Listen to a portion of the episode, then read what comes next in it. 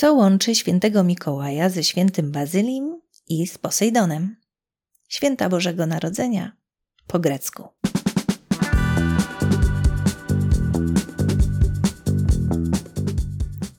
Święty Mikołaj. Mikołaj. Imię bardzo popularne w Grecji. Ma formy męską i żeńską. Nikolaos, Nikos, Nikoletta, Nikola. Nikole spotyka się rzadziej, ale sami znamy niejednego Nikosa. Są miejscowości, których patronem jest Mikołaj. Na przykład na Krecie jest miasto Agios Nikolaos, czyli święty Mikołaj właśnie. Co jednak ciekawe, święty Mikołaj w Grecji nie przynosi prezentów, a 6 grudnia, choć jest świętem Mikołaja, też nie jest dniem prezentów. W Grecji święty Mikołaj to patron ludzi morza, czyli marynarzy, żeglarzy i rybaków. Morze w życiu Greków pełni istotną rolę, więc święty Mikołaj jest ważnym świętym. Zwróć uwagę na kapliczki, kościółki w portach, e, na nabrzeżach. Zwykle są one właśnie pod wezwaniem świętego Mikołaja.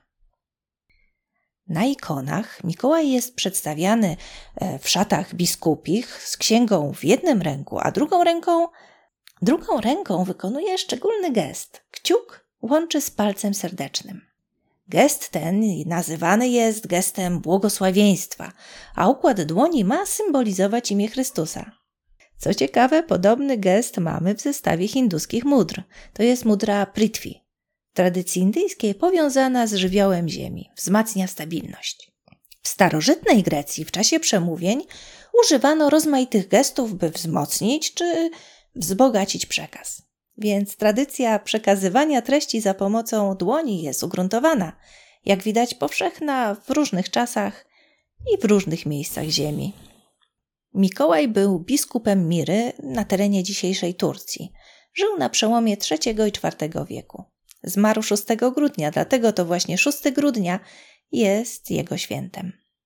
Wzmianki o Mikołaju w różnorodnych tekstach pojawiają się znacznie później, trudno więc mówić o faktach, opowiadając o życiu Mikołaja. Ale jakie to ma znaczenie, co się wydarzyło naprawdę? Myśl, którą niesie postać Mikołaja, jest ponad faktami. Więc, jak mówią opowieści, Mikołaj był niezwykle pobożny od dzieciństwa i chętnie wspomagał biedniejszych. A biskupem został, ktoś powiedziałby, przez przypadek. Ale dobrze wiemy, że gdy chodzi o świętych, to nie ma przypadków. No więc Mikołaj przybył do Miry pewnego razu wieczorem. Kościół był już zamknięty. A Mikołaj całym sercem Chciał się pomodlić. Usiadł więc pod drzwiami i tak spędził noc, czekając, aż otworzą kościół. Tymczasem zmarł biskup Miry i uradzono, że nowym biskupem zostanie ten, kto pierwszy rano otworzy drzwi kościoła. Ha! A tu właśnie Mikołaj czekał, by otworzyć drzwi kościoła i... A jakże?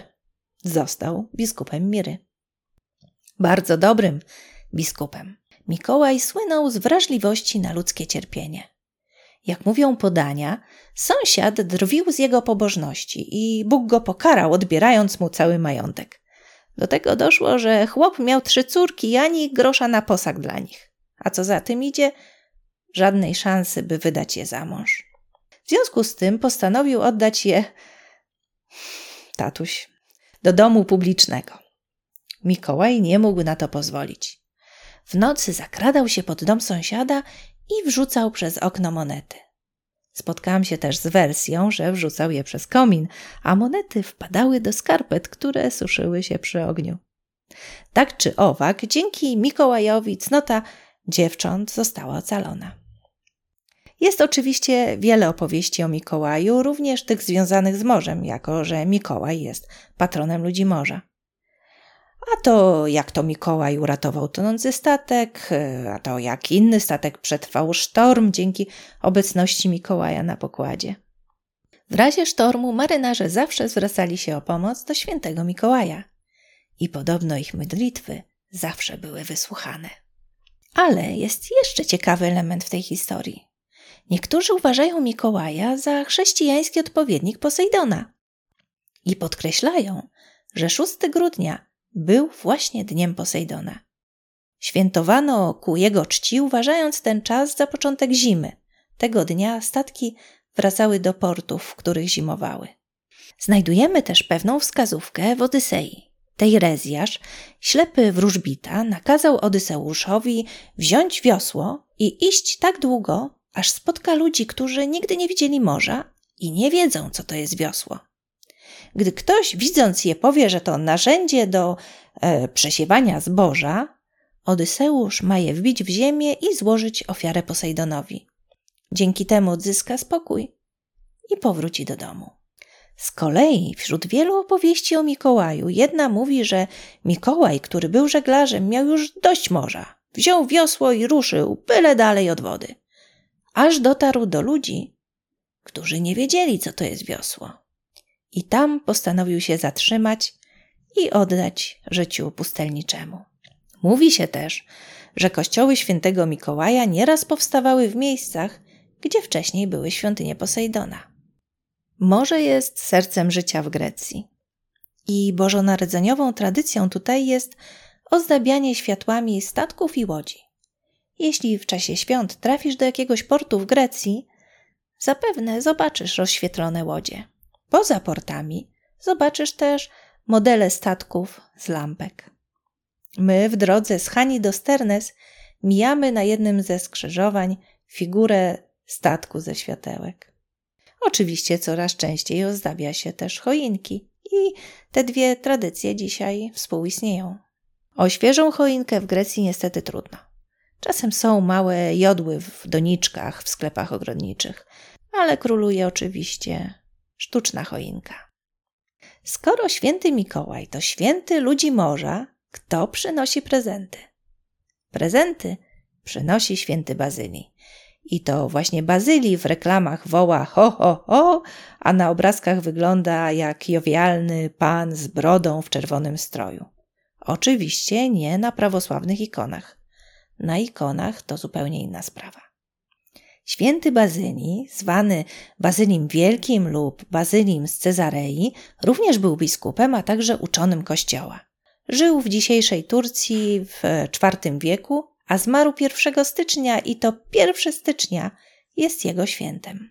Właśnie 1 stycznia dzieci w Grecji dostają prezenty, przynajmniej zgodnie z tradycją, bo chyba coraz częściej nie czeka się do stycznia. Na ikonach Bazylii, podobnie jak Mikołaj, pozuje z księgą i też często układa dłoni w geście błogosławieństwa. On także słynął z serca czułego dla biednych i poszkodowanych. Wybudował schronisko dla ubogich, a w czasie wielkiego głodu nakazał sprzedać część majątku kościelnego i nakarmić głodujących. Jak głosi legenda, pewien poborca podatkowy zażądał, by ludzie w ramach podatku oddali także swoją biżuterię. Bazylego taka niesprawiedliwość oburzyła do żywego. Odebrał kosztowności, by zwrócić je właścicielom, ale trudno było orzec, która rzecz do kogo należy. Nakazał więc Bazylii upiec ciasta, a kosztowności w nich zapiec.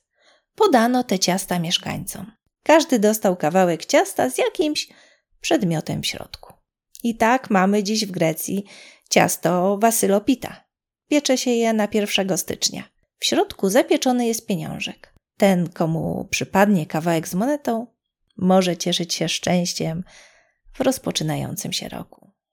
W Grecji żywa jest tradycja kolędowania. Dzieci chodzą od domu do domu, niosą e, trójkąty, te metalowe instrumenty, uderzają w trójkąty i cieniutkimi głosikami śpiewają pieśni. Dostają za to pieniążki albo słodycze.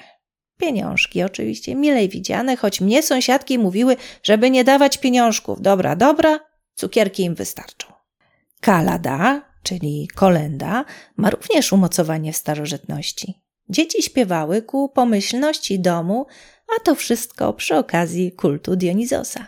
Co ciekawe, właśnie w grudniu obchodzono urodziny Dionizosa. Żeby było jeszcze ciekawiej, Dionizos urodził się z matki śmiertelniczki, a jego ojcem był Bóg. A żeby było jeszcze ciekawiej, zdaniem niektórych, sanie świętego Mikołaja ciągnięte przez renifery to też coś ze starożytności. Przypominają bowiem rydwan słońca prowadzony przez Apollina.